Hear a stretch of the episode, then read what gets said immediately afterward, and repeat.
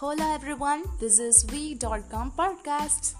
It's been a long time since I had posted my last episode. Assuming this is a new start on 2021, I came up with a topic which is spiritually connected. Wanna know the title? Yeah, being grateful to 2020. Without any further ado, let's get started.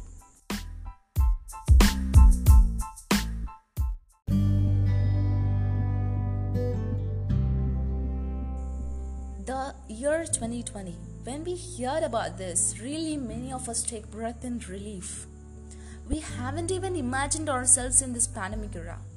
A while ago, we were, we were get tied up with schedules, ID cards, hustling mornings, hurry breakfast, run to chase the bus, eye on watch, with all ears to hear the chime of bell at the end of the classes, and boring Mondays, let it go weekdays why wash your Sundays and again stagnance Monday.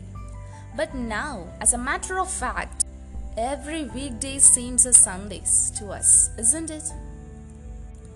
Literally, plenty of us worrying about missing the lost days of being with friends and bunking classes together. I guess you're not an exception. In the starting phase of Corona, we hadn't even considered it as a pandemic. As usual, the meme creators showered their innovations as Corona can't even bear with the heat in Tamil Nadu. But eventually, every hope got fired up.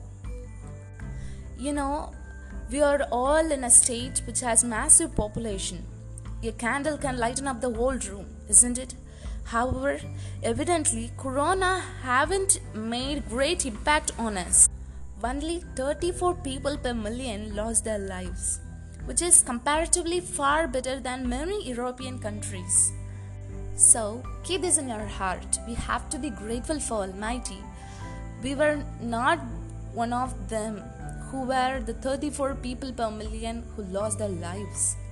God has endured us with this loads of love in his pandemic days.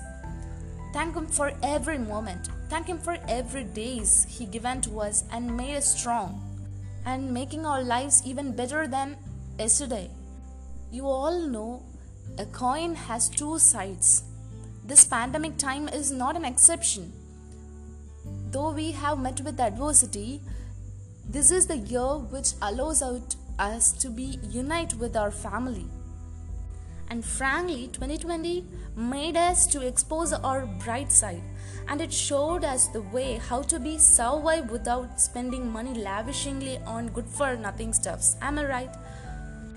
So let's be grateful for him for being alive in 2021